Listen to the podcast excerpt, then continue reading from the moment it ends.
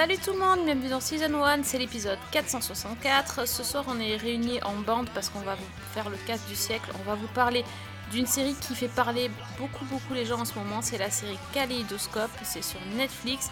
C'est une série un petit peu particulière, vous allez le voir, et on va vous expliquer comment on l'a regardée, pourquoi on l'a regardée, et si on, on a envie de voir euh, une éventuelle saison 2 s'il y aura. Bref, restez avec nous parce que cette série, vous allez en entendre parler partout, donc au moins vous serez au courant que ça existe. Et donc, euh, c'est tout de suite, tout de suite. Et en deuxième partie, on vous fait un bloc-notes avec euh, encore plein de choses euh, totalement délirantes. J'ai l'impression, je ne vous en dis pas plus, mais je sens que Priscilla va nous sortir des trucs incroyables.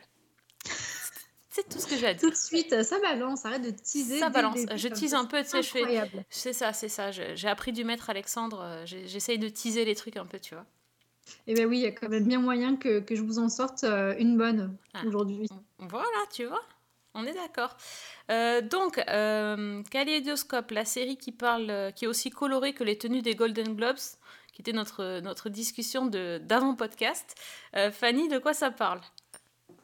Alors, euh, bah, kaléidoscope, euh, c'est un petit peu difficile à résumer Mhm. euh, parce que en fait, on a un concept qui est que euh, bah, la particularité, c'est qu'on peut et même qu'on doit finalement regarder les épisodes à peu près dans l'ordre qu'on veut. Donc, chaque épisode, il y en a huit, porte non pas un numéro mais un nom de couleur. Et donc, à l'exception de l'épisode intitulé Blanc, qui, qui doit être le dernier normalement, bah, on- c'est un peu open. C'est-à-dire qu'on fait un peu comme on veut. On peut suivre la suggestion de l'algorithme Netflix, on peut faire un peu au hasard ou on peut faire un peu un ordre déterminé par un peu ce qu'on veut. Donc, on va essayer de remettre un peu d'ordre dans ce chaos et résumer grossièrement et sans trop spoiler. Donc, c'est l'histoire d'un certain Léo qui est joué par Giancarlo Esposito, donc on a vu notamment dans Breaking Bad. Euh, il est marié, il est père d'une petite fille, et en fait, c'est un cambrioleur, mais pas un vulgaire montant l'air qui vole des télés et des chaînes non, non. Euh, avec son complice, il dérobe euh, des bijoux, de l'argent, enfin, c'est un type plein de ressources qui ouvre les coffres forts, qui monte les pierres précieuses en un temps record dans les lieux les plus sécurisés. Mais un jour, un de ces cambriolages va tourner au drame et lui va être arrêté et envoyé en prison. Et bien des années plus tard, pour un peu poussé par une raison qu'on découvrira dans un des épisodes, il s'évade avec l'aide de son codétenu Stan. Et une fois dehors, bah, il décide de monter un nouveau coup, et euh, notamment pour se venger. Et, et donc, il va commencer pendant plusieurs années à monter son histoire et à recruter toute une équipe. Alors, il y a notamment une avocate qui n'est pas très regardante sur la loi, on va dire, qui fournit les armes. Donc, le codétenu Stan, euh, une, nana qui est spécialisée dans les explosifs, son petit ami qui est perceur de coffre, un chauffeur, etc. Et la cible, c'est une société euh, à New York qui, garde en fait les, biens euh, de, des personnes les plus riches et où sont conservées notamment des obligations d'une valeur de 7 milliards de dollars. Et donc, ce sont ces obligations que la petite équipe va essayer de dérober. Euh, ben, sachant que dans l'entreprise en question travaille quand même la fille de Léo, avec qui euh, il a une relation très difficile, on va dire. Et évidemment, en plus de ça, on a aussi une agence du FBI qui est sur la trace euh, de, des voleurs et qui, qui essaie un petit peu de comprendre ce qui se passe. Et donc, c'est ce casse qu'on va suivre dans la série, avant, pendant et après, mais bah, dans un ordre aléatoire finalement. This is the most secure vault in the United States, maybe in the world.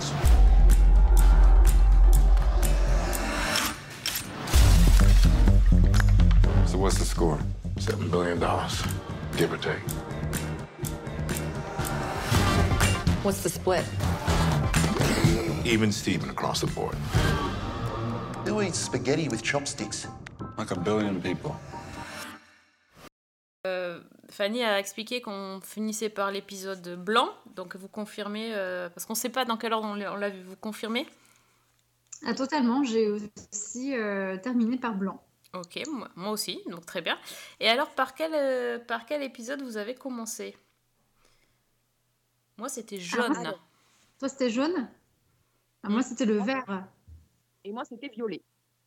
Ah, c'est marrant ça. pas du tout parti sur les mêmes choses. hein. Donc déjà, D'accord. Moi, fait, euh, vous, avez, vous avez choisi ou vous avez euh, laissé?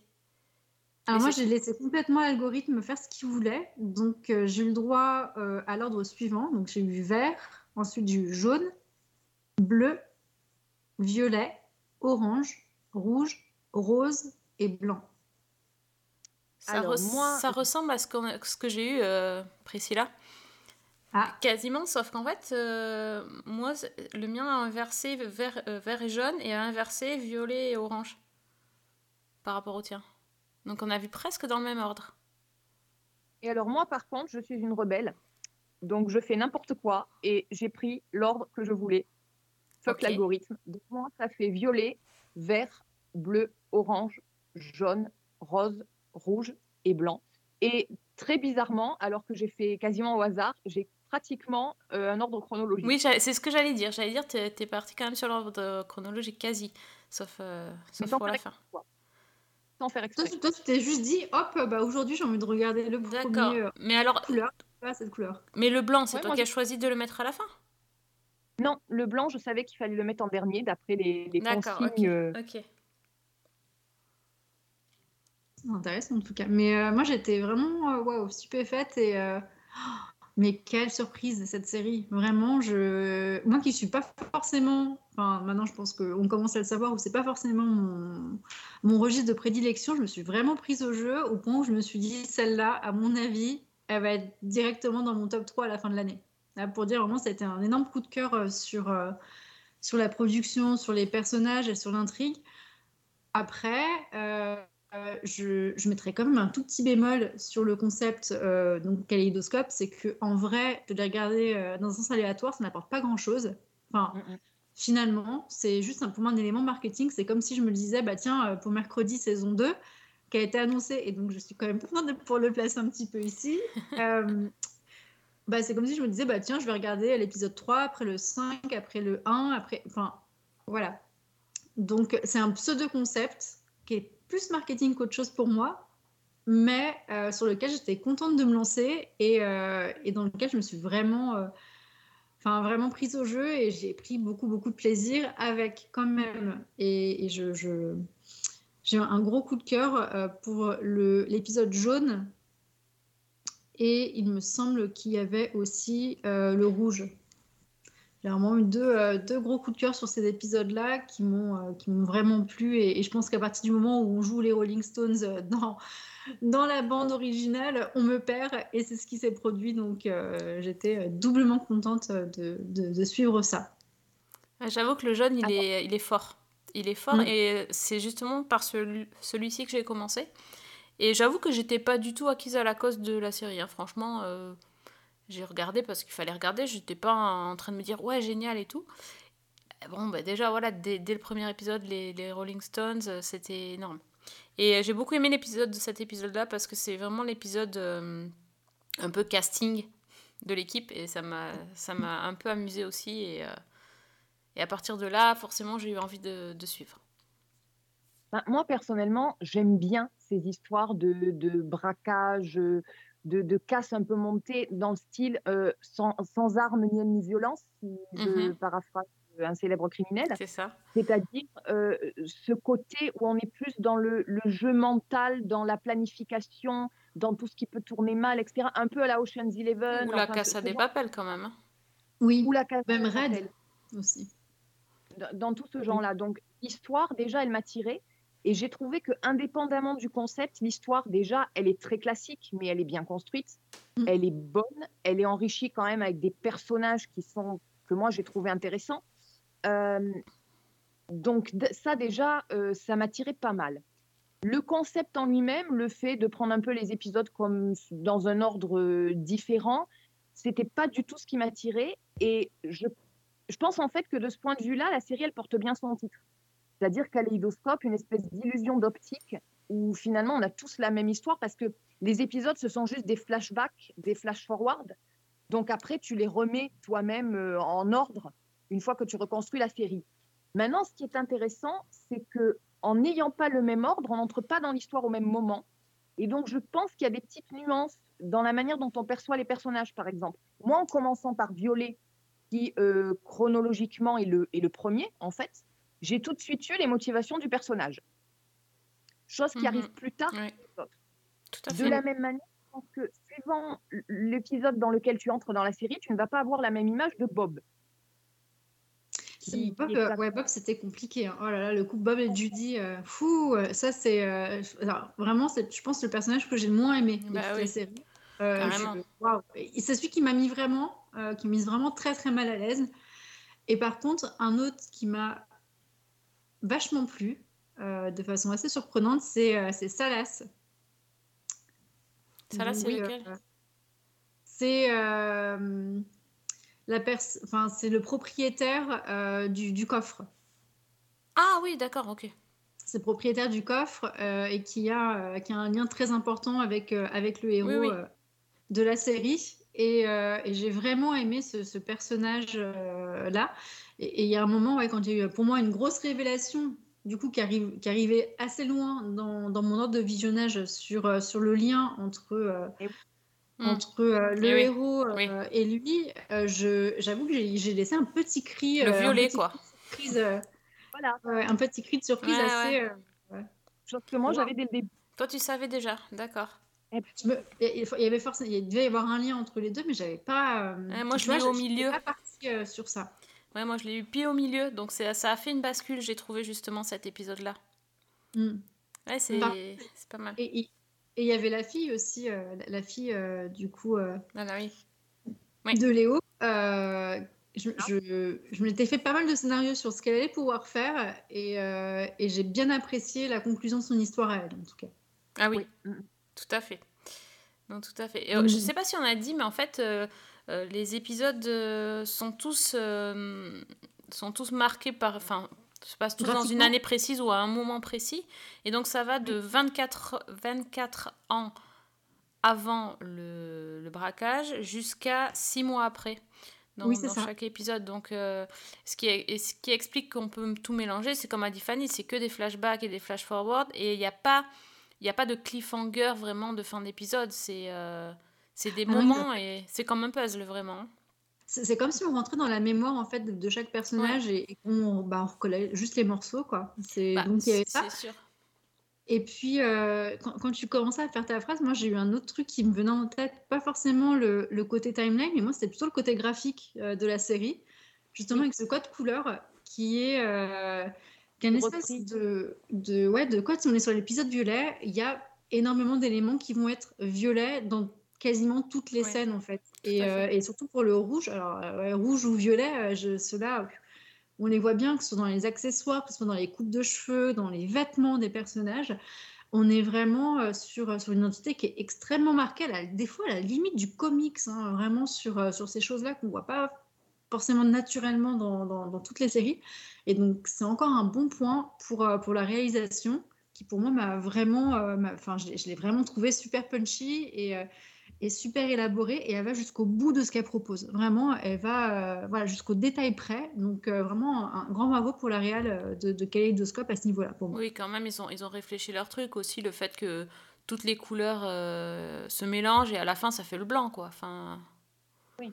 c'est c'est Oui, la enfin, logique du truc. Enfin, ils ont Enfin, réfléchi non, à. Normalement, ça devrait faire du noir, mais bon. bon.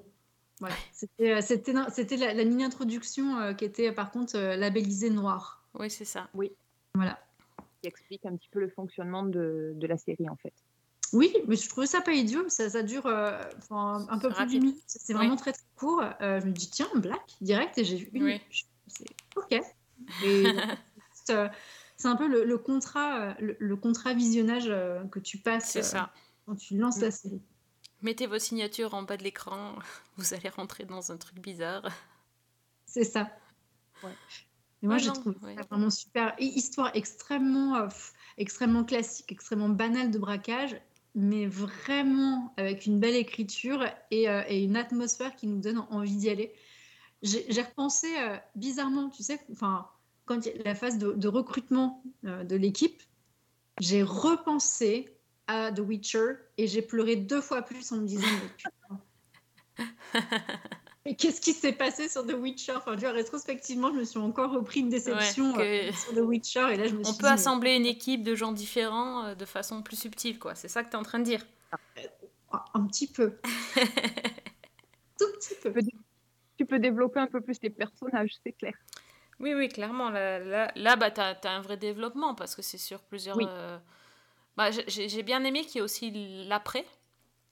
Mhm. C'était. euh, Même si, bon, bah, parfois, euh, c'est pas rose, quoi. Enfin, pour le coup, pour euh, utiliser une couleur, mais c'est. Je m'attendais pas non plus à. à des choses assez- aussi dramatiques, finalement. Alors que c'est idiot, c'est une série de braquage, forcément, ça peut pas très, toujours bien finir. Mais. euh, Ça, je peux à la fin quand même. hein. voilà, mais l'ambiance, tu vois, le, le, le fait que ça soit euh, un peu un ton assez léger, euh, malgré les, les drames derrière, euh, ben, à la fin, j'étais quand même un peu Ah ouais, oula, c'est. Il est très très dur. Le, le blanc, il est, il est Ouais. vraiment extrêmement difficile. Moi, je l'avais trouvé, enfin, émotionnellement, il était dur. Donc, j'étais quand même bien contente qu'il y ait cette petite, euh, petite ligne un peu euh, happy end aussi à la fin, entre guillemets. hein, parce que Oui, c'est ça, oui, vraiment. Mais avec laquelle je dis ça, mais euh, heureusement qu'il y a eu ce petit moment de, de, de fraîcheur parce que euh, sinon ça aurait été euh, un peu plombant. Donc euh, non, non, c'était très très fin. Et d'ailleurs, le- l'idée de la série, ça, ça- c'est quand même inspiré d'un fait réel. Cette Oui. histoire de. On peut pas trop dire, cette histoire d'eau, on va dire. Voilà, je vais juste dire ça. Cette histoire d'eau euh, qui s'est déjà produite. Donc, euh, je, trouvais ça, je trouvais ça assez amusant aussi de voir que, ben. Il y a, y a des choses euh, qui se sont produites dans la, vraie, dans la vie réelle de, de cette acabit. C'est fou, quoi. Oui, Donc, euh, bon. Je- bon, on peut pas te dire quoi, mais non. Et puis voilà, regardez pas de trailer, regardez pas de teaser parce que ça va vous gâcher plein de trucs. Vraiment, ça vaut, ça vaut le coup d'être surpris et de découvrir euh, ouais, ce, ce braquage vraiment euh, hors norme. You say there's biometrics, uninterruptible power supplies. And security teams who are ready to use deadly force. Moi, j'avoue que je, je partage euh, une fois de plus mon admiration pour, euh, pour Giancarlo Esposito, que- qui est un comédien que j'adore. Oui. qui m'a vraiment donné des frissons dans tout ce qu'il a joué dans cette série. Je, je le trouve exceptionnel à chaque fois. Et voilà. Ah oui. Un, un émis pour Giancarlo. Franchement, il est. Ouais. Ouais. C'était. Non, vraiment, euh, lui, enfin, je sais pas, il a quelque chose de. Ouais, il, a, il a toutes les. De toute façon, il, peut tout, il joue tout dans, dans ces épisodes-là. Il toutes les, toute la palette d'émotions et il est euh, incroyable. Ouais. incroyable. Non, donc euh, vraiment. euh, Et, faut- et d'ailleurs, je- d'ailleurs, tu n'es pas la seule à avoir apprécié cette série, euh, ma chère Sophie. Euh, Il y a un certain Stephen King qui a mis un grade A pour divertissement euh, prodigué par Kaleidoscope. Ah oui, Donc, c'est bien. Lui aussi, il a été complètement emballé. Et Ouais.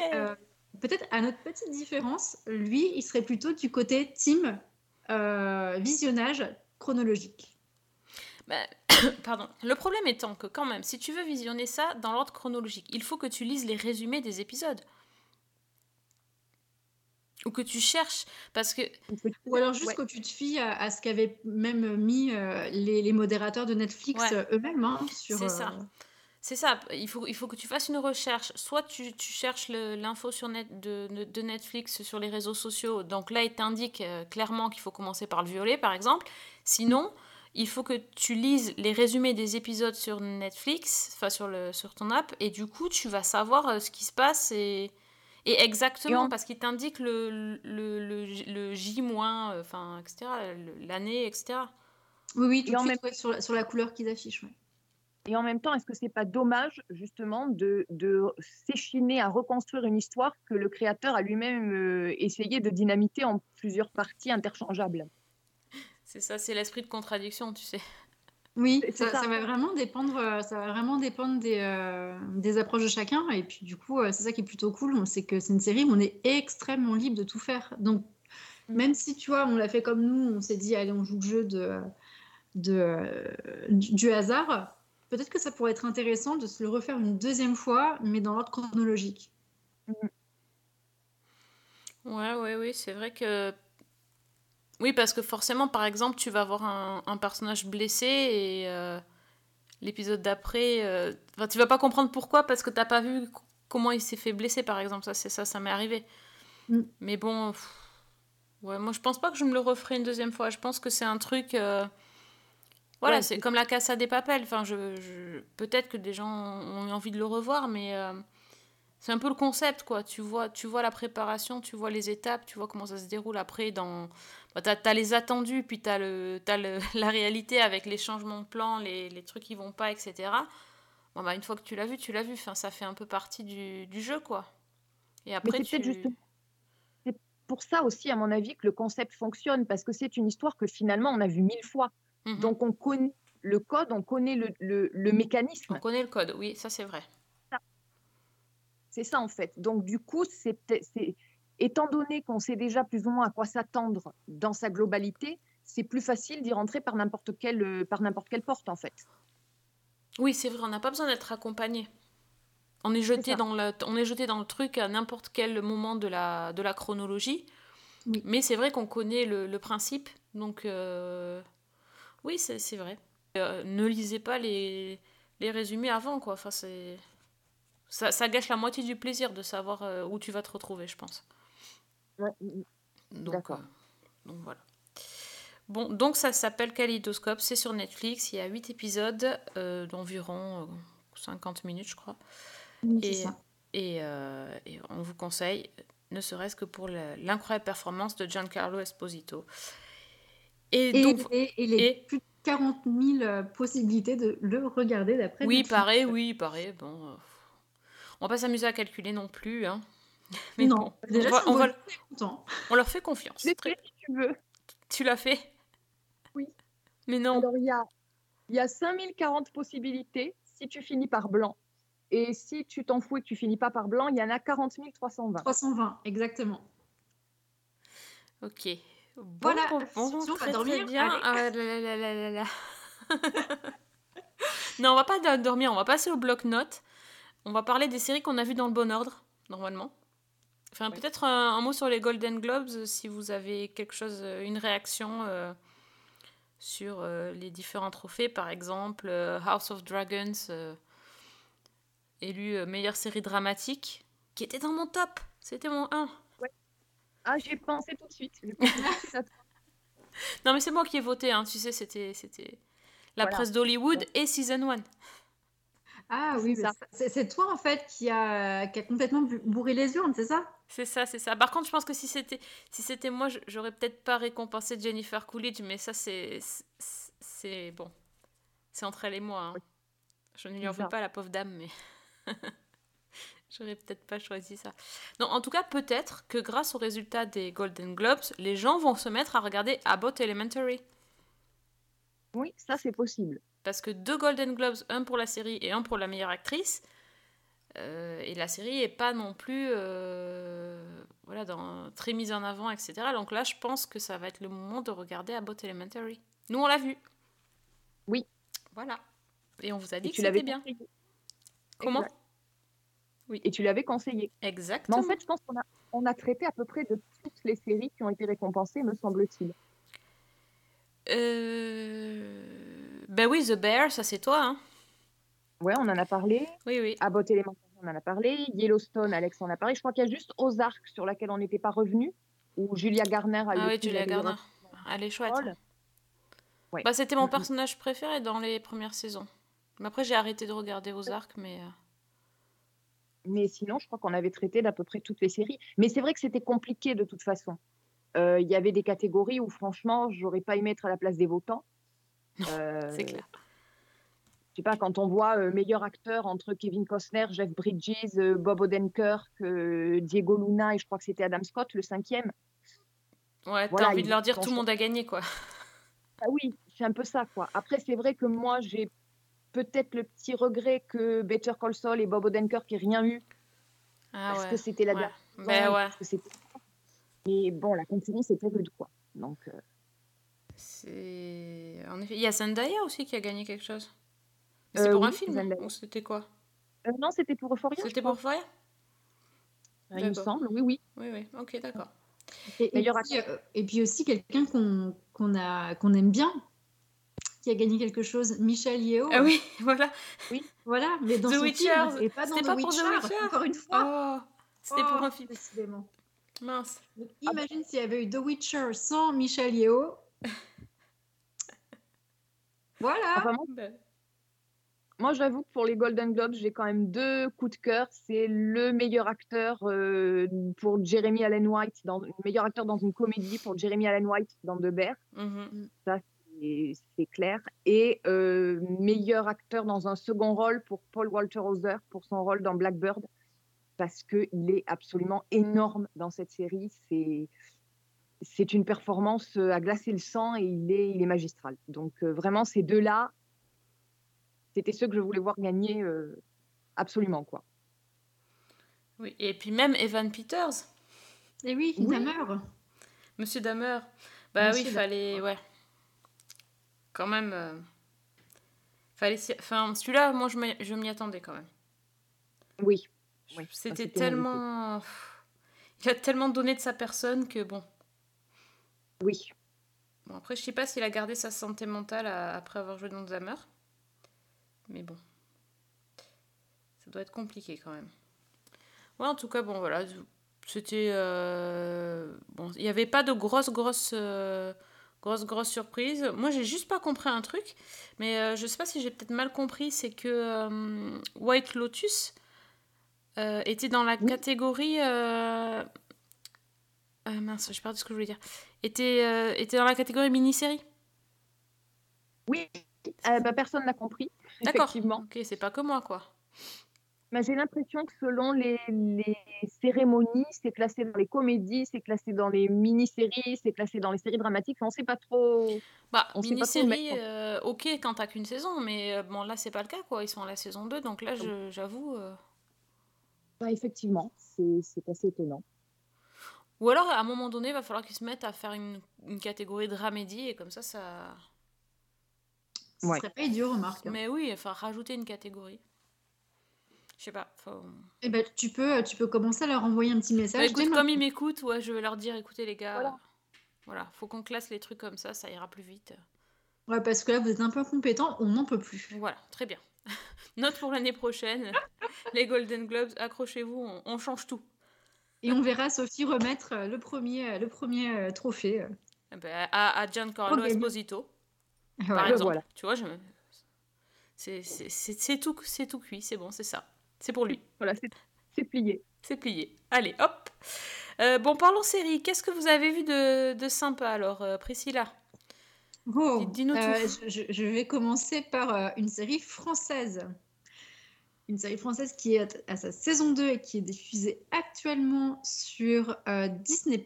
Donc elle est sortie euh, toute fin décembre, euh, mais je ne l'ai pas, pas vue avant.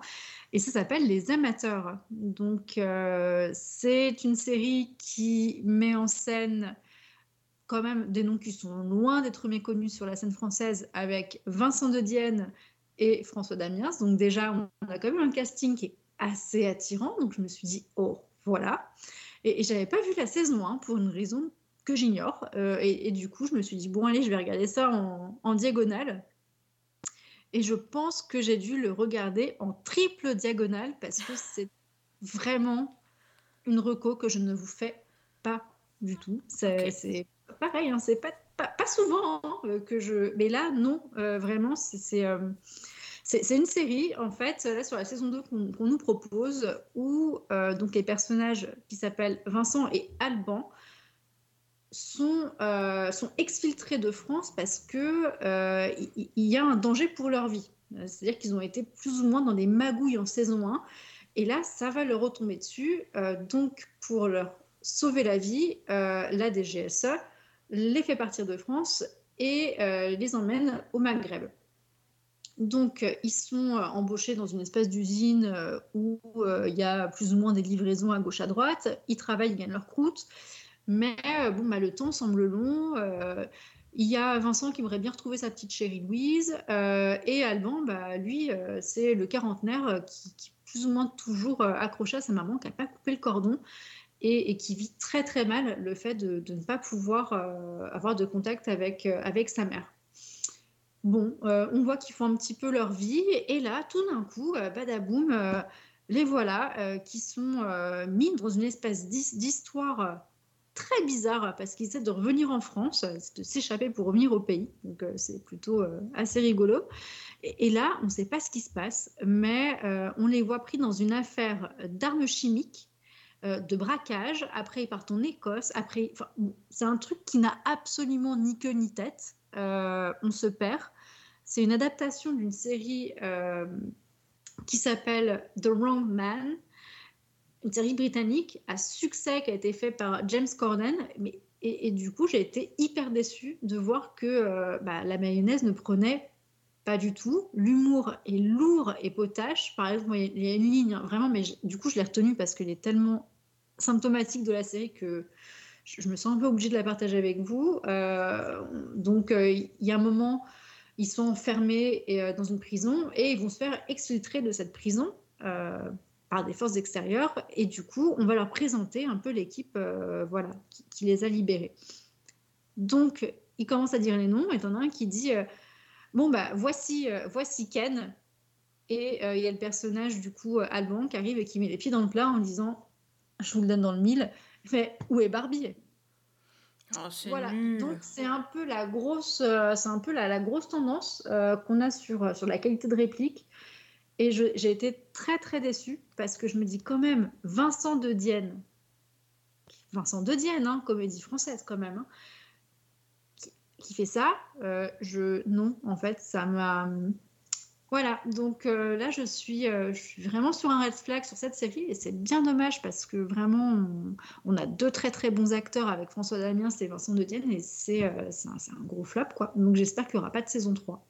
Voilà. Bah, très bien, ça c'est fait. C'est gentil de nous conseiller, de nous déconseiller des trucs pour nous faire gagner un peu de temps quand même. Ben oui, parce qu'en plus ils te le vendent là, ça passe beaucoup euh, beaucoup en publicité en ce moment sur, euh, ah ouais. sur la télé, sur euh, plein de choses et les images qu'ils te mettent sont vraiment, euh, enfin te donnent envie d'y aller. Moi je clairement ça m'a donné envie d'y aller. Je trouvais que le titre avait l'air sympa, que visuellement ça avait l'air assez joli. Et, euh, et au final, on tombe sur, euh, sur du cliché euh, de comédie française très potache, très lourde et, et sans grand intérêt malheureusement. En fait, moi, ça m'a fait penser à, dans un tout autre ordre d'idée, à Mouche. C'est-à-dire Mhm. qui était l'adaptation française de Fleabag. C'est-à-dire qu'ils ont pris une série anglaise qui est Mm. très bien, euh, The Wrong Mans. Moi, j'ai beaucoup, beaucoup aimé. C'était sympa. Bon, c'était pas non plus le, le chef-d'œuvre du siècle, mais c'était une petite comédie britannique euh, qui était fraîche, qui était drôle, avec euh, bah, en fait le, le point de départ est le même. C'est-à-dire que c'est euh, un personnage un peu loser qui tombe, qui trouve un, un téléphone portable, qui répond, et il va se retrouver embarqué dans plein d'histoires avec la mafia, avec des gangsters, etc.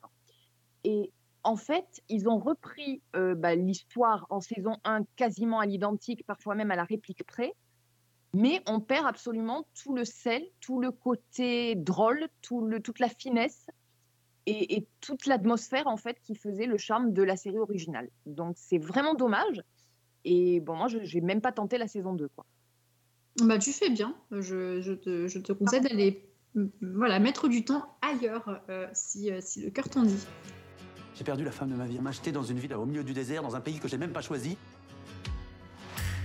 Je veux savoir pourquoi on peut pas rentrer chez nous. Écoutez, vous avez fait un choix.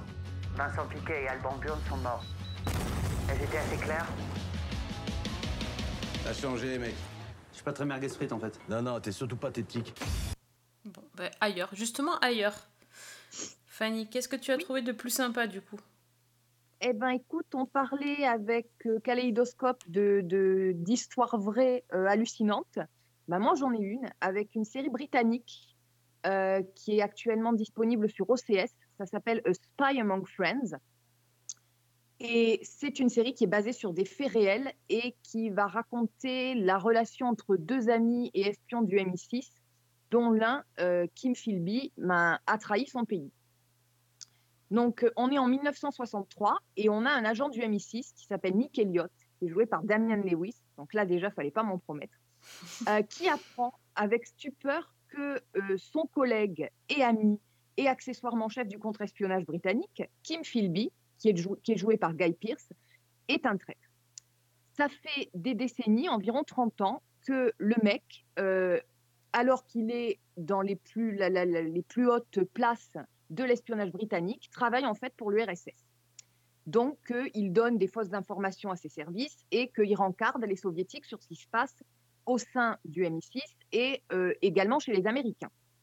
Et donc, Nick Elliott va insister pour se rendre à Beyrouth, où euh, Philby a été localisé la dernière fois, pour euh, ben, lui soutirer des informations, pour essayer de savoir ce qu'il a dit exactement aux soviétiques, pour l'empêcher de faire défection vers Moscou comme d'autres agents doubles avant lui, et puis aussi pour comprendre comment son ami a pu le trahir ainsi.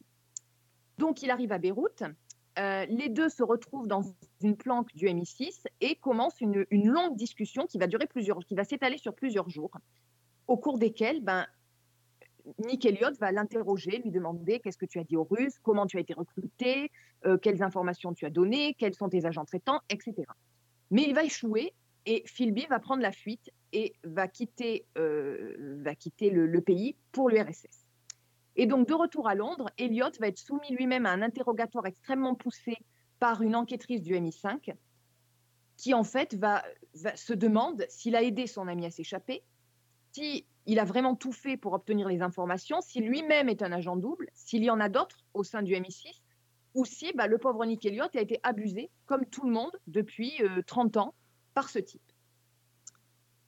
Donc, c'est euh, une mini-série britannique euh, et qui raconte cette histoire d'espionnage qui est absolument incroyable, mais qui est totalement vraie, qui s'est passée dans les années 60, donc en pleine guerre froide, où on a découvert que plusieurs personnalités au plus haut niveau des services, euh, des services secrets britanniques travaillaient pour l'URSS, et parfois depuis avant la guerre. Et donc, parmi eux, ce fameux Kim Philby, j'ai dit, directeur du contre-espionnage, et c'est même pire, puisque à un certain moment, on a eu des soupçons et que euh, l'enquête a été tuée dans l'œuf. Il y a d'ailleurs eu une première enquête qui lui avait été confiée à lui. Donc, c'est-à-dire que c'est lui qui était chargé de démasquer. J'adore. Et, et en fait, donc le- la série est basée sur un, un livre de Ben McIntyre qu'on connaît parce que c'est également lui qui avait écrit Rogue Heroes, Ah dont oui. a été tirée une série dont on a parlé récemment. Alors cette fois, on est dans quelque chose de beaucoup plus classique. On est euh, dans une série, donc il y a six épisodes de près d'une heure, et c'est alors c'est une série qui est, j'allais dire, c'est pas de l'espionnage à la Homeland. J'allais dire, c'est une série d'espionnage de salon. C'est-à-dire qu'on est vraiment sur les discussions, sur les interrogatoires, sur les enregistrements. Et en fait, la série, elle a une structure qui est assez simple à expliquer, mais qui est plus difficile à regarder. En fait, on a trois arcs narratifs principaux. On a la rencontre de Beyrouth, qui est enregistrée par euh, le MI6 et par le KGB, et qui va servir de socle à la suite. La suite, c'est l'enquête à Londres avec l'interrogatoire de Elliott, qui, en fait, on, repasse toute cette discussion et on l'interroge sur le moindre détail pour essayer de comprendre son passé commun avec Philby et, et toutes les informations qu'ils se sont échangées. Et en, dernière, euh, dernier arc narratif, on a Philby au moment où il a fui vers l'URSS et où donc il est, eh ben, il est accueilli par le KGB, mais déjà il atterrit en URSS dans les années 60, c'est pas forcément le, le monde auquel il est habitué, lui qui est un type de l'aristocratie britannique. Et en plus de ça, bah, le KGB se pose un peu des questions, se demande un peu comment ce type a réussi à échapper à la surveillance du MI6. Est-ce qu'il n'a pas été retourné? Est-ce que lui-même n'est pas devenu un agent, euh, un agent double ou triple Et donc on a ces trois arcs narratifs qui en plus s'enrichissent de, de flashbacks au fur et à mesure que les deux personnages se rappellent de leur passé. Donc c'est un petit peu difficile à regarder dans le sens où il ne faut pas cligner des yeux. Euh, il faut vraiment s'accrocher parce que tu loupes une information et tu es vite perdu dans la chronologie, dans ce qui s'est dit, etc. Mais pour le reste, c'est vraiment une série que moi j'ai trouvée d'une intensité euh, géniale parce qu'on plonge vraiment dans cette espèce d'atmosphère de trahison et de paranoïa. Et c'est une affaire qui a déjà été traitée dans plusieurs séries, mais cette fois, ils ont vraiment pris le, le biais de la relation entre les deux personnages, entre Nick Elliott et, et entre Kim Philby. Donc en fait, c'est toute une histoire de trahison, de d'amitié ou pas, parce qu'on ne sait pas à quel moment euh, commence la trahison, finit l'amitié. C'est tous les remords, tous les regrets que les personnages ont pu avoir. De la part de Nick Elliott, c'est tous les signes qu'il n'a pas vus ou qu'il n'a pas voulu voir. Et puis, euh, ben, on découvre un petit peu aussi en arrière-plan toutes les implications de cet énorme scandale, la manière dont tout le monde finalement essaie de couvrir ses fesses, euh, parce que bah, on imagine un petit peu la gêne des dirigeants britanniques au moment d'annoncer euh, à la CIA que, bah, un des, de leurs chefs finalement a espionné pendant 30 ans pour les Russes. Et moi, j'ai trouvé que c'était vraiment, c'est une série qui est presque intimiste par moment, qui reprend une espèce de, de patine de ces séries d'époque des années 60 où on est vraiment dans un univers un petit peu daté. Mais j'ai trouvé que bah, il y avait quelque chose de très émouvant en fait à suivre ces deux personnages, à se demander pourquoi l'un a trahi, pourquoi l'autre n'a rien vu. Ben, j'ai vraiment beaucoup aimé. Euh, je déconseille de la binge-watcher parce que franchement, les, six heures d'épisode, euh, à mon avis, c'est pas euh, regardable d'une traite. Mais un épisode après l'autre, c'est extrêmement intéressant. Encore une fois, c'est basé sur une histoire vraie, donc c'est encore plus passionnant. Et c'est, enfin voilà, moi, ça a été un de mes coups de cœur. Et puis en plus de ça, bah, Damian Lewis, il est génial. Euh, Guy Pearce, il est très bon aussi en Kim Philby. Donc, euh, donc voilà. Ça s'appelle Spy Among Friends et c'est disponible sur OCS. Could you please explain to me why you let the most dangerous Soviet penetration agent this country's ever known leg it on your watch? The man I trusted most and my best friend was a Russian spy. Try to imagine how that might feel. You could say I'm not quite sure who to trust anymore. Je suis assez euh, d'accord avec tout ce que tu as dit, Fanny. Alors, je n'ai vu que le premier épisode, euh, car effectivement, j'ai du mal. Hein, c'est euh, c'est quand même très long et, et je trouve qu'on sent la différence entre un épisode de 50 minutes et un épisode d'une heure sur, ce- sur cette Mm. série-là particulièrement. C'est c'est vraiment, c'est vraiment long. Cela dit, il y, a, beaucoup de qualité et je trouve euh, le mot que tu as utilisé pour dire la patine des années 60, c'est exactement ça. Moi, j'ai adoré euh, cette atmosphère de 1963. euh, J'avais l'impression de, revivre justement la série de, avec John Fitzgerald Kennedy. 11 novembre 63, ça y est, ça me revient. Et pardon. Et donc, euh, j'ai beaucoup aimé ça et euh, j'ai adoré ce- ces scènes d'interrogatoire qui sont pourtant alors d'un minimalisme total avec cette espèce de- d'agent euh, un peu à la Dolores Ombrage fa- face à, à, ce, à ce Damien Lewis qui, qui nous raconte et elle lui reprend vraiment les, les moindres petits mots, comme tu dis. Non, il y a, y a y y a des bonnes trouvailles et je savais pas que c'était tiré d'une histoire vraie. Et donc là, tu me, tu me bluffes un peu parce que j'avoue que tu que- piques mon intérêt encore plus parce que c'est quand même. euh, moi, je trouvais que c'était quand même énorme euh, ce- ce- cette histoire. Et on n'est pas au- quand on regarde la série, on n'est pas au bout des surprises quand on ne connaît pas trop cette histoire parce que ça remonte très très haut et qu'on sans trop en dire, on s'approche quand même du trône. D'accord. Mhm. Et je voudrais juste quand même remercier le destin et, et le hasard des calendriers parce que je pense que j'aurais fait une crise cardiaque si euh, le casting euh, qui était prévu au départ euh, s'était concrétisé, puisqu'on avait Damien Lewis et que normalement, face à lui, on aurait dû avoir dans le rôle de Kim Philby Dominique West. Et que je pense, alors j'adore Guy Pearce, c'est pas la question, mais je pense que Damien Lewis et Dominique West dans la même série, vous me perdiez. je je n'aurais pas tenu le choc. Trop de. Trop Trop, trop, trop. Ouais, ouais. C'est vrai que ça faisait beaucoup, ouais, effectivement. Ah oui. Enfin, ma- maintenant, Dominique West, qui, maintenant qu'il a joué Charles, moi, il a un peu perdu de sa superbe quand même. Il fait. Enfin, bon, bref, ça, c'est ça, c'est autre chose.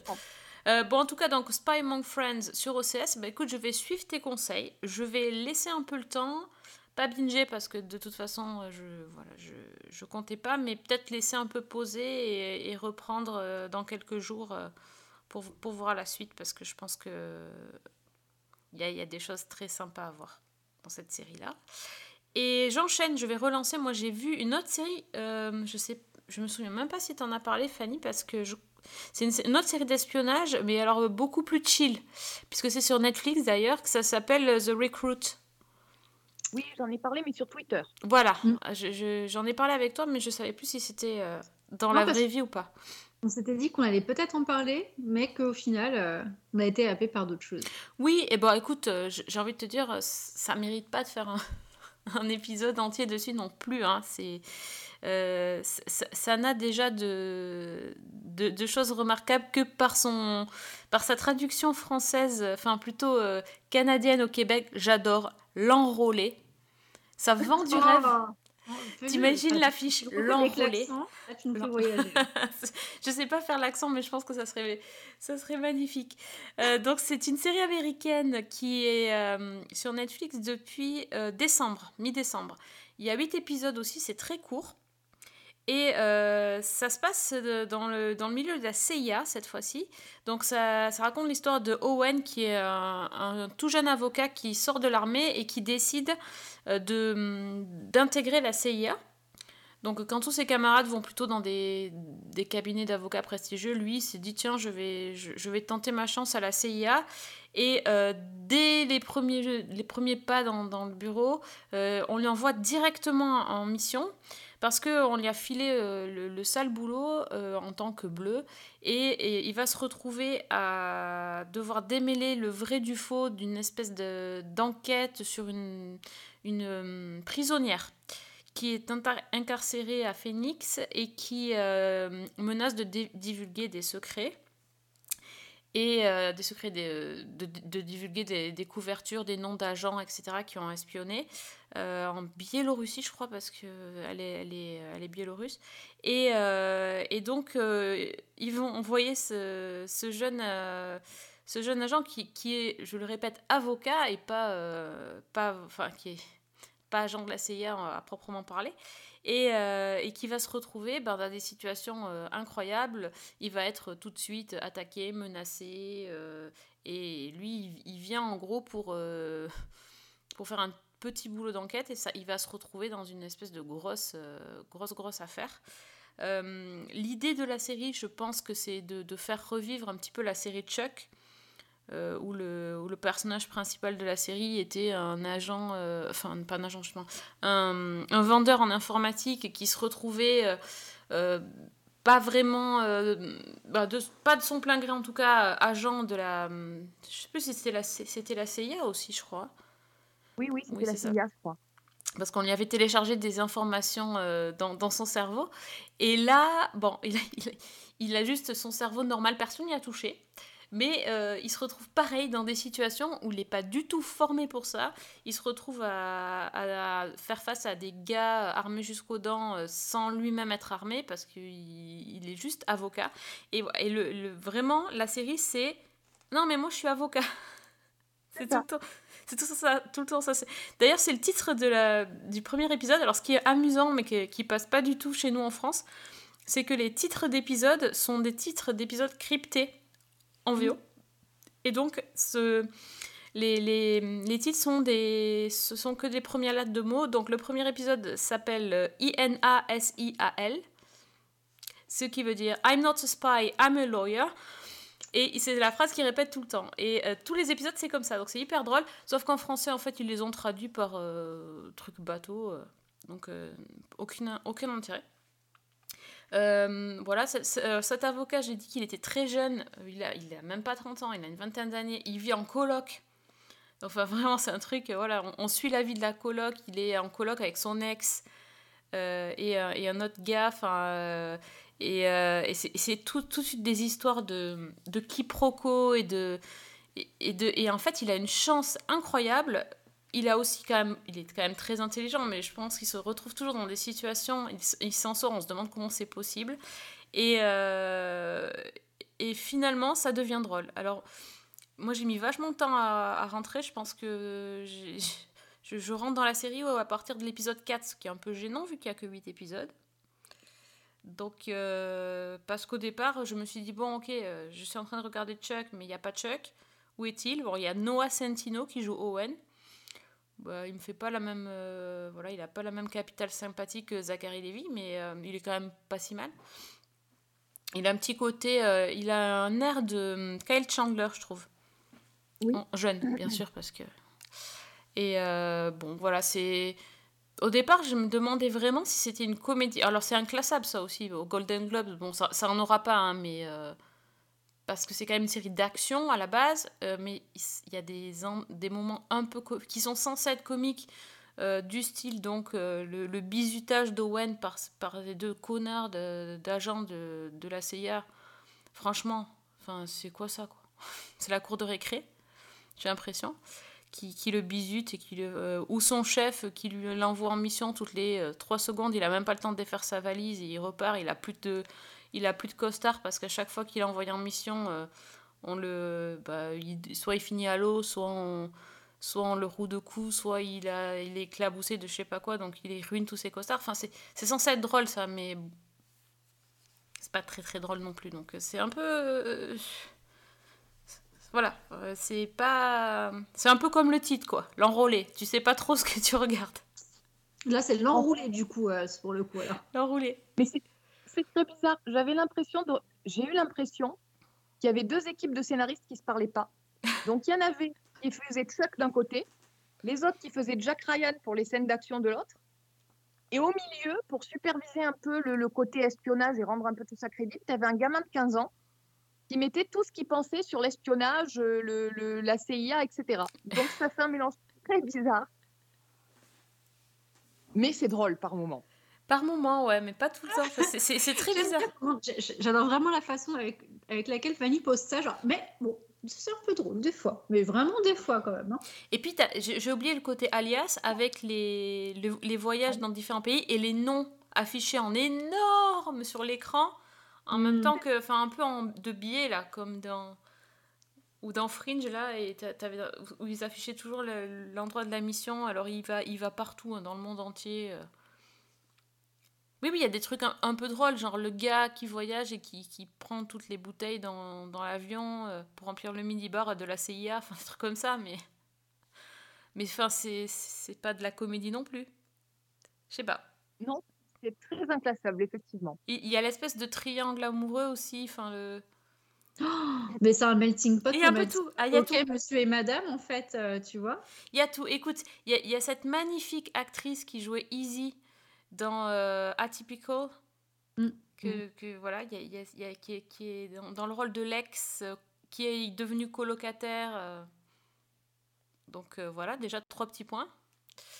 Et oui, il y, a- des trucs improbables aussi, le fait que il, il se retrouve toujours à, à rencontrer des personnes très bien placées, à, à arriver à, à avoir des, des passes droits euh, alors que ça, serait, ça semblerait impossible, à avoir des contacts euh, incroyables euh, parce qu'il connaît. Enfin, c'est. Moi, je la trouve tellement fascinante, la vie de scénariste. Ouais. Je Rien que sais pas, je sais pas ce qui s'est passé, les gars. Ou alors, c'est c'est des gars qui, qui étaient confinés en 2020. Ils ont eu toutes les idées. Et du coup, ils ont eu plein d'idées. Et ensuite, ils se sont retrouvés en 2022. Ils avaient enfin le, le droit de faire une série. Et ils ont tout mis. C'est ça. Ils ont tout balancé. Je pense que c'est ça. Toutes les idées. Non, les gars, on met tout. On met tout, c'est pas grave. Ouais, ouais, le triangle amoureux dans le truc d'action. Ouais, pas de souci, pas de souci. Le... Envoyer les gens au Liban. Ouais, ouais, le Liban, très bien. Non, mais la Biélorussie, c'est les, les Russes et tout, c'est pas mal. Ouais, ok, bah la prison, parce que les nanas, elles sont en prison, là, elles vont... Génial. Tu sais quoi, ça me fait tout. penser au film, au film Target. Je sais pas si vous l'avez vu celui-là. Non. Avec euh, Reese Witherspoon, euh, Tom Hardy et euh, oh zut, comment il s'appelle l'autre beau gosse? Il est dans Star Trek. euh, Zachary Quinto? Non, non, un beau gosse. Ah, il euh, est pas très beau, lui. Oui, c'est vrai. J'oublie son nom. Et c'est un peu l'idée, ouais, avec un truc un peu d'espionnage, avec euh, de l'action, de la bagarre. T'as un russe qui arrive là-dedans. Et puis de l'autre côté, bah, tu vois la fille, euh, Reese Witherspoon, qui sait pas comment régler sa vie amoureuse et qui, paf, euh, tombe sur les deux, bam, triangle amoureux. Sauf que euh, les deux gars ont promis de. de de, de la jouer euh, de la jouer vraiment chacun dans son coin et puis bah, le premier qui arrive à la choper euh, et bah, il aura le droit de sortir avec enfin bon bref c'est exactement le même genre de produit donc tu peux regarder ça en couple t'es sûr qu'il y aura pas de dispute Il y a tout, voilà, c'est ça. Non, mais après, c'est voilà, c'est fun. euh, disons qu'on se prend pas trop la tête. Voilà. eh ben c'est très bien C'est la, la série chill de Netflix. Vous en faites ce que vous voulez de, de mon message, mais vous le prenez comme vous voulez. Moi, je, je Bah, pose je crois ça que c'est- là. je crois que vraiment le podcast faites votre life en fait là on vous donne des trucs mais vraiment c'est tellement décousu que vraiment pouvez même mélanger les épisodes de Kaleidoscope avec The Recruit. hein, Oui, voilà. Un sur deux, et puis vous verrez bien ce que ça donne à la fin. Welcome to the CIA. How long have you been here? Ten minutes, but you're a very busy man. I get it. You're running the whole operation. You mean how long I've been working here? About two days. Hell is this? Every letter is from someone threatening to expose classified information if we don't help them. You're the lawyer. Figure it out. On sait plus. Est-ce qu'on a une autre reco plus sérieuse? Bon, je Non. sais pas si la lune est vraiment sérieuse, mais. Ah. euh, non, je- alors moi, je vais faire tourner le globe. Je vais vous emmener au Brésil. Donc très très loin. Et si je vous dis Brésil, vous pensez à quoi, les filles? Euh, Drogue. Ah. Moi, je pense plage, je pense samba. Ok, donc deux salles, deux ambiances. Et, et ben très bien. Ben, moi, j'en ai une, une autre à vous proposer. Euh, je, je vous pro- si je vous dis euh, du sexe, beaucoup de sexe, du triangle amoureux sale, des, euh, du, hack, du hacking, Il y a ça, parce qu'il y a des, des histoires de hackers là-dedans. Règlement de compte. Ah, mais il y a tout toi dans ta série aussi.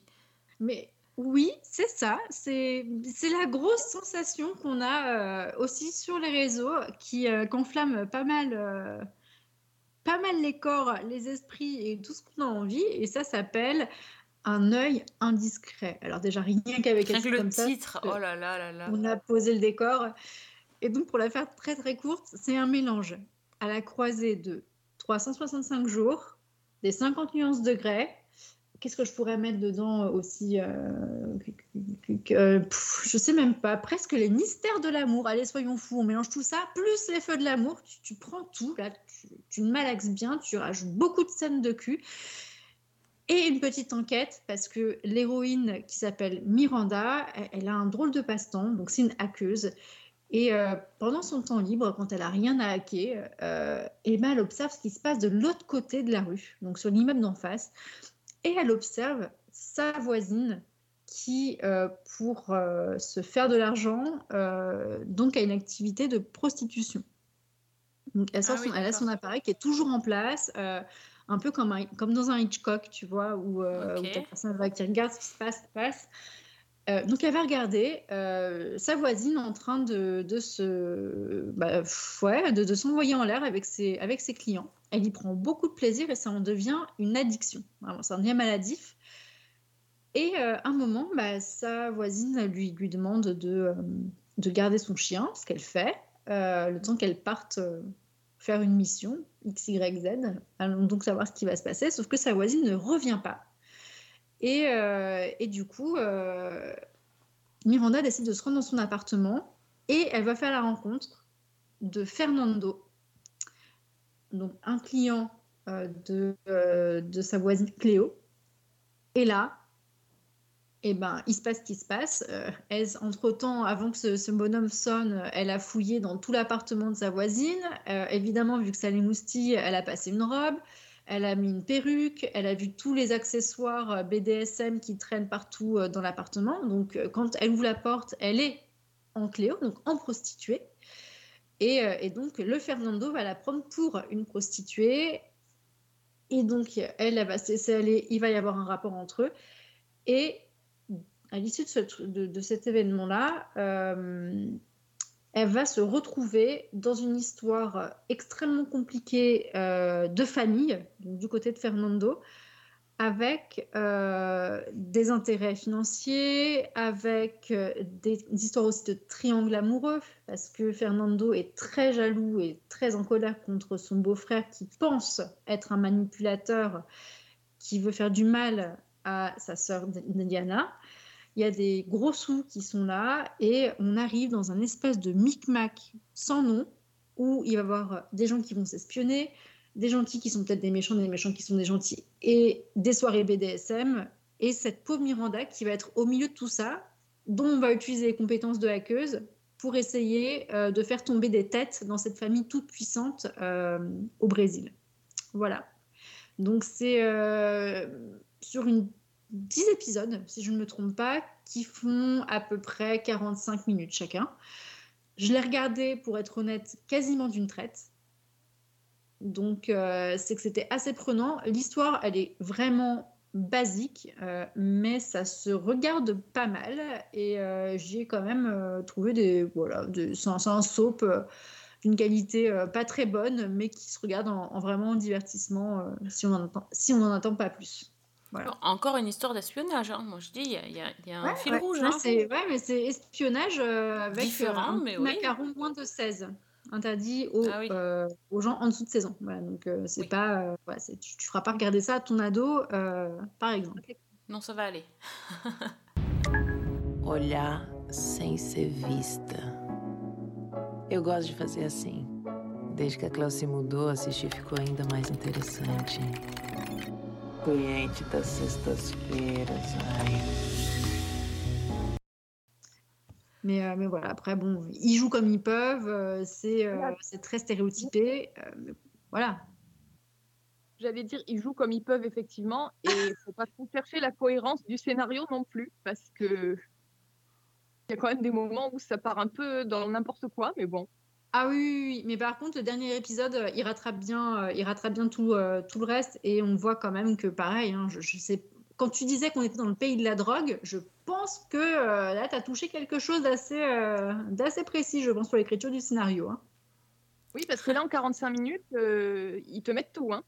Ah oui, oui, là, c'est l'explosion. Enfin, je veux dire, euh, limite, tu regardes que le dernier épisode, c'est bon. Oui, c'est vrai. Tu regardes, le, tu regardes le dernier, c'est plié. Ah ben voilà, comment gagner du temps? Regardez que le dernier. On n'avait jamais conseillé ça. C'est là, c'est vraiment n'importe quoi. Hein. Oui, oui, mais donc euh, voilà. Après, si tu as envie de te rincer l'œil, je, je te conseille quand même de regarder les autres épisodes entre temps. Mais euh, mais voilà. Bah, après, franchement, l'histoire est quand même prenante. J'avoue qu'il y a quelque chose de très bizarre. euh, c'est que l'histoire, quand même, m'a- beaucoup, euh, m'a beaucoup interpellée. Puis j'ai envie- j'avais envie de savoir ce qui se passait après. Donc c'est pour ça que j'ai enchaîné ces épisodes-là. C'est l'œil indiscret, c'est sur Netflix aussi? C'est sur Netflix, oui. et Ah ouais, sorti non, mais ils proposent tout. dernière. Ok, très bien. Bon, Ah, mais c'est tout. Oui, oui, oui, c'est une recommandation. euh, Ouais, il pourrait faire un crossover avec, Particulière. euh, Oui. avec ta série euh, The Recruit et là tu auras 27 000 euh, triangles amoureux. Écoute, s'il va au Brésil pour une enquête, mais par contre, lui, il est très. justement, il parle beaucoup de, de ses costumes. Alors, je sais pas s'il va être prêt à se déshabiller, mais bon, après. Bah, écoute, euh, il y a un défilé de beaux costumes parce que ça se passe euh, quand même euh, globalement dans, voilà, dans, dans une sphère très très riche et, et très sulfureuse. donc, il pourra en trouver un autre de costume si jamais il est déchiré. Ok, très bien.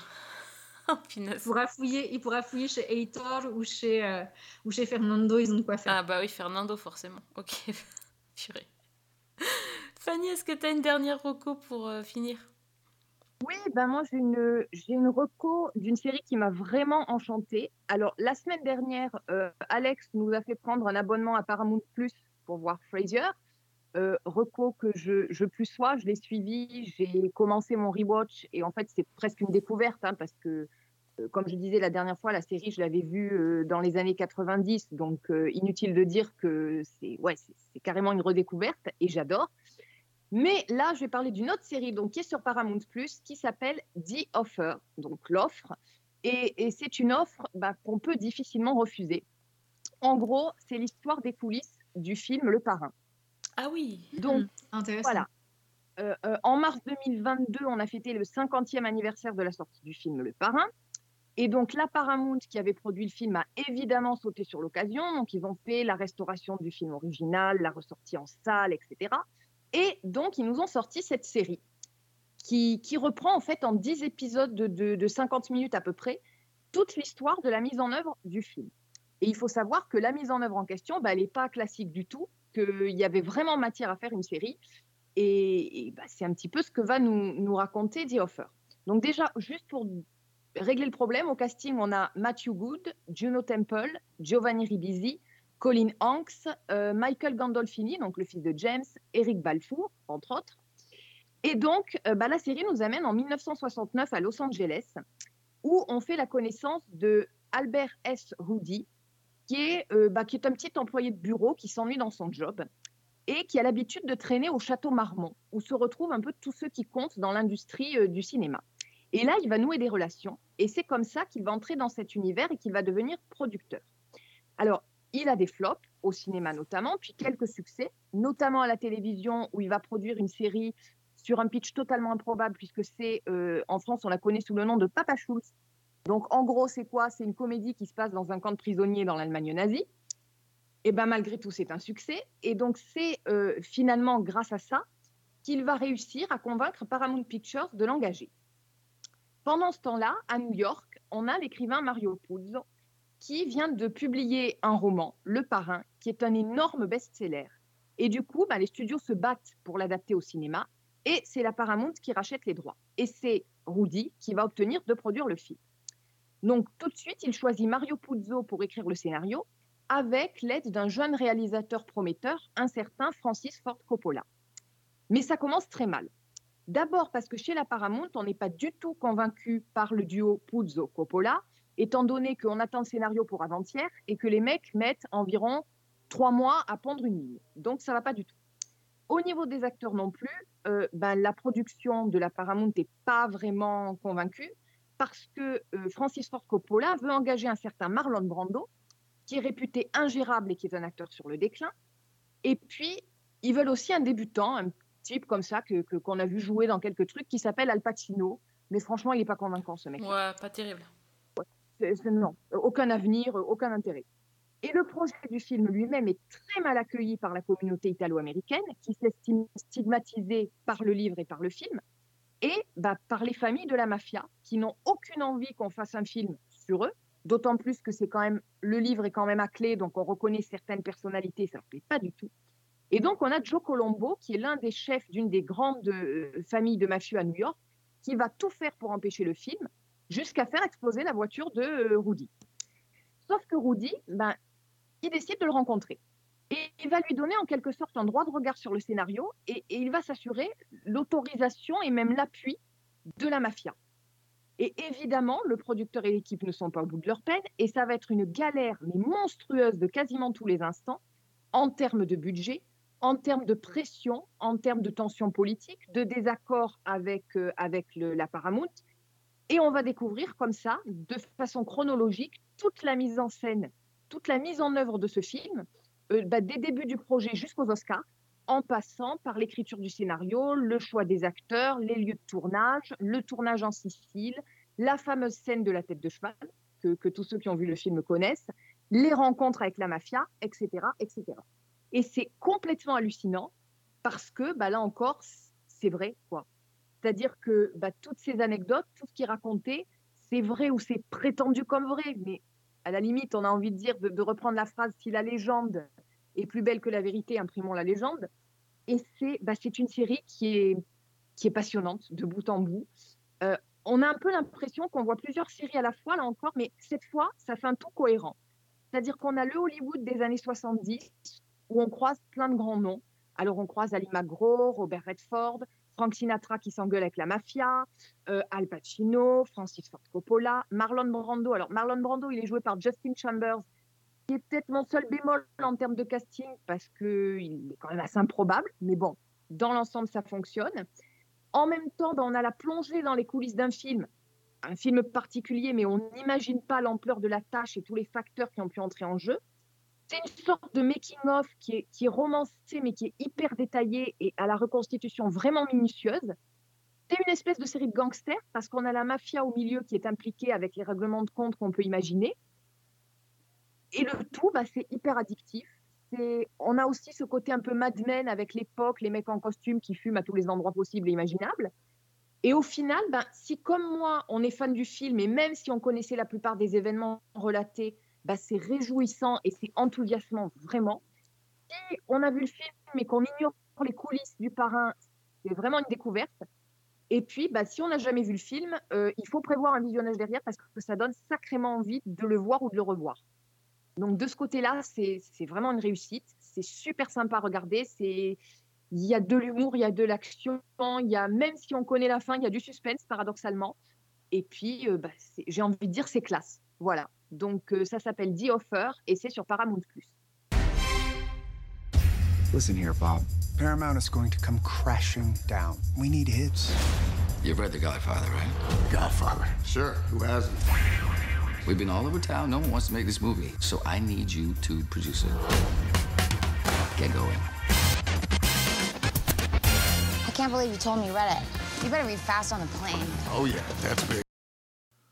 Bon, encore une roco euh, pénible qui va donner envie en plus de regarder des films. Non mais attends, Fanny, t'es pas sérieuse là Bah écoute, euh, malheureusement, j'ai envie de te dire, jusqu'à présent, je n'ai pas parlé de cette série avec une personne qui ne m'ait pas dit à la fin, maintenant j'ai envie de revoir le parrain. Euh, Vous en faites ce que vous voulez là aussi. Voilà, pareil. ah non, mais c'est le multiverse. On est, on est envoyé voir des films derrière. C'est terrible, c'est terrible. Et ça donne tellement envie. Oui. Bon, ça et aussi le fait qu'il faut s'abonner à Paramount Plus, mais bon, on enverra la facture à Alexandre. Sa faute. C'est ça. Donc euh, ça c'est bon, ça c'est réglé. Ça c'est réglé, voilà. Mais euh, ouais. C'est les, les Monsieur. Le Prêtre, si vous nous écoutez. Exactement. Ouais, bon, ben alors là, je, j'avoue, euh, c'est encore quelque chose que j'ai envie de voir et que je vais pas avoir le temps de voir. Je sais pas comment on va faire. Heureusement que Priscilla, tu nous as fait une reco euh, à, à pas voir parce que sinon là, c'est. J'essaie de alléger un peu de travail. hein, C'est ça. Merci, merci. Toujours sur le coup. Avec plaisir. Bon, en tout cas, merci les filles. hein. On, a, on a fait euh, bah, encore pas mal de, de recos, beaucoup d'espionnage et même du cinéma, enfin de, de tout. Franchement, on est. on- Là, euh, avec tout ça, on a encore pas mal de choses à voir. Donc, en tout cas, euh, la série donc euh, à voir ce- cette semaine, c'était Kaléidoscope, mais vous avez vu qu'il y avait vraiment beaucoup, beaucoup d'autres choses à voir sur Netflix et ailleurs. Merci Fanny pour tes, tes recos. Merci Priscilla aussi pour tes recos. Mais de rien. Et merci à tous de nous avoir écoutés et de nous suivre depuis le début, ou presque. Euh, vous pouvez donc nous retrouver euh, sur les internets, euh, sur SoundCloud, iTunes et sur le site Les Chroniques de Cliffhanger Co. Ou alors, pour discuter, c'est sur Twitter. Priscilla, C'est sur la vraie prise. Fanny. Fanny L. Allegra. Et moi, c'est Season 1 avec un 1. On sera ravis d'échanger avec vous euh, sur euh, les différentes tenues Golden Globes. On est au taquet. Euh, surtout, surtout, vous allez voir, euh, on parle de tout. Surtout Fanny, elle parle beaucoup hein, sur Twitter. C'est la plus bavarde d'entre nous. C'est toi qui as le Golden Globes de la bavarde sur, les, sur Twitter. Mais que des choses intéressantes, je précise. Parce que... Bah, c'est gentil. On en- Avec plaisir. Je, je ne vais pas te refaire le discours de Jennifer Coolidge. Il était Mais bien a- a que toi. Je vais pas te dire que tu es mon Ryan Murphy, je sais pas comment tu le prendrais, mais Ah oui, tu es mon Ryan Murphy, oui. Non, c'était, c'était un, un sacré discours, en tout cas. ça c'est sûr. Pas mal bipé, mais un sacré, sacré discours quand même. bon, ben les, les amis, on se retrouve donc la, la semaine prochaine pour euh, de nouvelles aventures sérielles. Et en attendant, on vous souhaite à tous bonne semaine. Et bonne série